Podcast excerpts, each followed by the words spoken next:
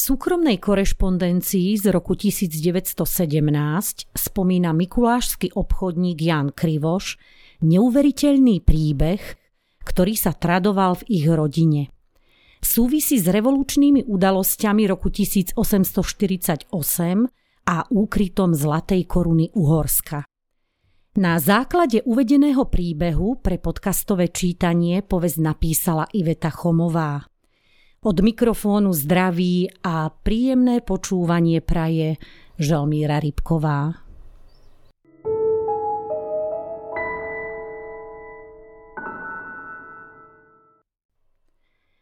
Grof Eugen Sentivány zo svätého Jána, bývalý župan Liptovskej stolice, bol veľmi dôverný priateľ s grófom Juliusom Andrášim.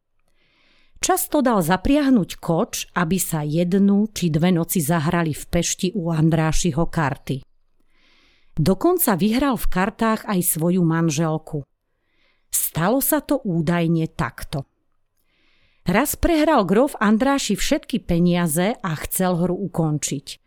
V tom, kto si zaklopal na dvere a vošla utešená deva, spoločníčka grovky Andrášiovej. Jej krása tak okúzlila Sentiványho, že povedal Andráši mu tak, aby to aj ona počula. Daj do stávky toto krásne dievča. A dievčina odpovedala. Pristanem, ale len ak sa hneď tu zosobášime. A tak sa aj stalo. Andráši prehral a namiesto peňazí dal Sentivánimu krásnu manželku Katarínu. Keď revolučná vlna v roku 1848 začala meniť staré poriadky v celej Európe, nevyhlo sa nepokojom ani rakúske cisárstvo. Proti samému cisárovi sa postavila aj maďarská šľachta a Sentivány spolu s Andrášim sa pridali na stranu bojujúcu za samostatné Uhorsko. Po nejakom čase opäť navštívil Sentivány svojho priateľa v Pešti a všimol si, že grof je akýsi roztržitý. Spýtal sa ho teda na príčinu. Ten mu ako svojmu najdôvernejšiemu priateľovi prezradil, že kvôli revolučným nepokojom mu z Oršavy priviezli do úschovy uhorskú korunu svätého Štefana. Poverili ho ukryť ju tak, aby sa k nej nedostali ani oheň, ani voda, ani žiaden živý tvor. Teraz musí rozmýšľať o nejakom spoľahlivom mieste. Eugen Sentivány pokrčiac čelo povedal. Mám v hore jaskyňu v Stanišovej zvanú. Tam ju do nejakej bočnej chodby môžeme v najväčšej tajnosti zamurovať prevzal železnú truhlicu s korunovačnými klenotmi, naložili ju do záprahu a kočiš nocou hnal kone do svätého Jána. Dobre zaplatil dvom murárom a truhlicu ukryli v Stanišovskej jaskyni. Murári si však mysleli, že truhlica je plná peňazí a iných cenností a chýr o ukrytom poklade sa čoskoro rozniesol po celej obci. Starý verný kočiš to sám počul a okamžite upozornil svojho pána, že tajomstvo je prezradené. Hneď ako sa zotmelo, vrátili sa do jaskyne po truhlicu. Doma však Grov nevedel, čo si s ňou počať. Hrozilo mu totiž väzenie za prejavenú podporu revolúcií. Ak by prišli cisárske vojská prehľadať kúriu, určite by truhlicu našli. V nedalekom Liptovskom svetom Mikuláši býval jeho dobrý priateľ Martin Krivoš. Obrátil sa na ňo s prozbou, či by ho nemohol niekde potajomky ubytovať. Ten mu však poradil, aby sa radšej sám prihlásil, že dostane miernejší trest. Hoci to Eugenovi ťažko padlo, nakoniec súhlasil. Požiadal Krivoša, nech mu aspoň pomôže ukryť jednu železnú truhlu. Dohodli sa, že pod rúškom noci ju dovezú do Mikuláša. Tak aj urobili.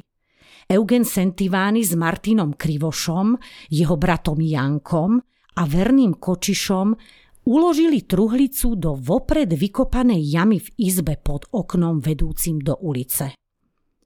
Do kľúčových dierok naliali včelieho vosku, okolo truhlice nasypali alabastrovej sádry, aby ju nepoškodila vlhčina a jamu zasypali. Podlahu nabili naspäť, pod okno postavili písací stolík, ktorý tam predtým stál. Ráno by nik nebol povedal, že sa v izbe niečo dialo. Obaja krivošovci sveto svete slúbili, že sa to nikto nedozvie. Eugen im nakázal, že ak by sa z väzenia nevrátil, nesmú truhlu odovzdať jeho rodine, ale v priloženom liste sa dozvedia, komu to majú oznámiť a po predložení tajného znaku vydať. O pár dní vtrhli cisársky vojaci do Sentiványho kúrie a všetko obrátili hore nohami. Eugena však nenašli. Ten už bol na ceste do väzenia v Komárne, kde bol zatvorený tri roky. Jeho kočiš dostal krátko na to zápal pľúc a zomrel – Martin Krivoš spadol, ťažko sa zranil a musel ísť na operáciu až do Pešti. Janko opatroval truhlicu sám. Nemal ani tušenie, aký poklad ukrýva. Skôr si myslel, že je v nej zlato, striebro či nejaké vzácne dokumenty, keď mali takú starosť, aby sa dnu voda nedostala. Po troch rokoch prišla do Mikuláša zväzť, že Eugena bývalého župana Liptovskej stolice z väzenia prepustili a čoskoro sa vráti domov. Bola studená jeseň, začal už aj sneh poletovať, keď neskoro večer zastal pred Krivošovským domom koč a z neho vyskočil v kožuchu zababušený Eugen Sentivány. Zabúchal na dvere a vidiac Janka, hneď sa ho spýtal. Je to tu? Veru je.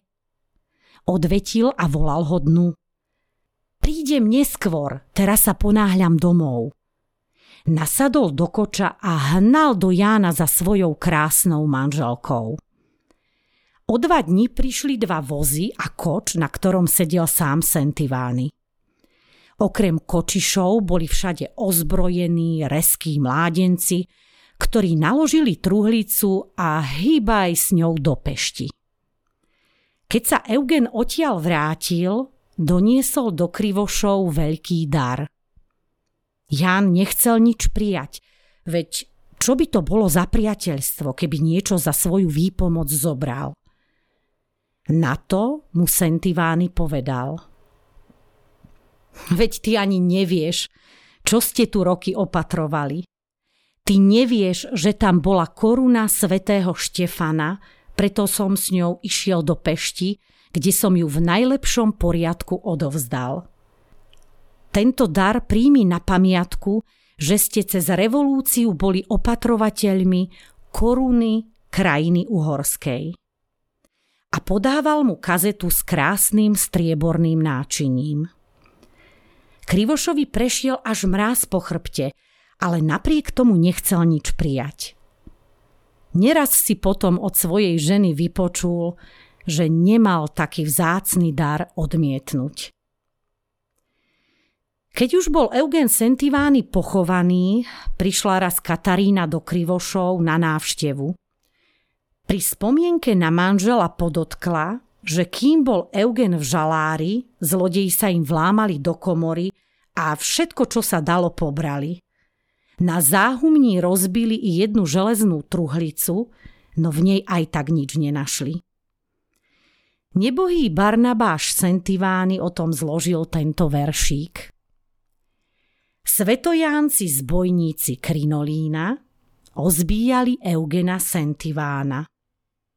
Striebro zlato pobrali, starie handry nechali. Zaiste ani tí zlodeji netušili, že v truhlici, ktorú hľadali, pôvodne ukrytej v Stanišovskej jaskyni, bola uložená zlatá uhorská koruna svätého Štefana. Nuž, kto vie, koľko pravdy je v tomto príbehu. Najlepšie to vie zlatá koruna. Tá si však chráni svoje tajomstvo a mlčí.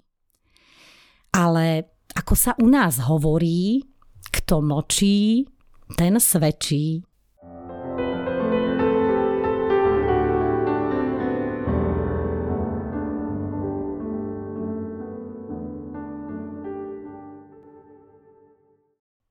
Milí poslucháči, ďakujeme za pozornosť a tešíme sa na vás aj na budúce pri ďalšej zaujímavej povesti.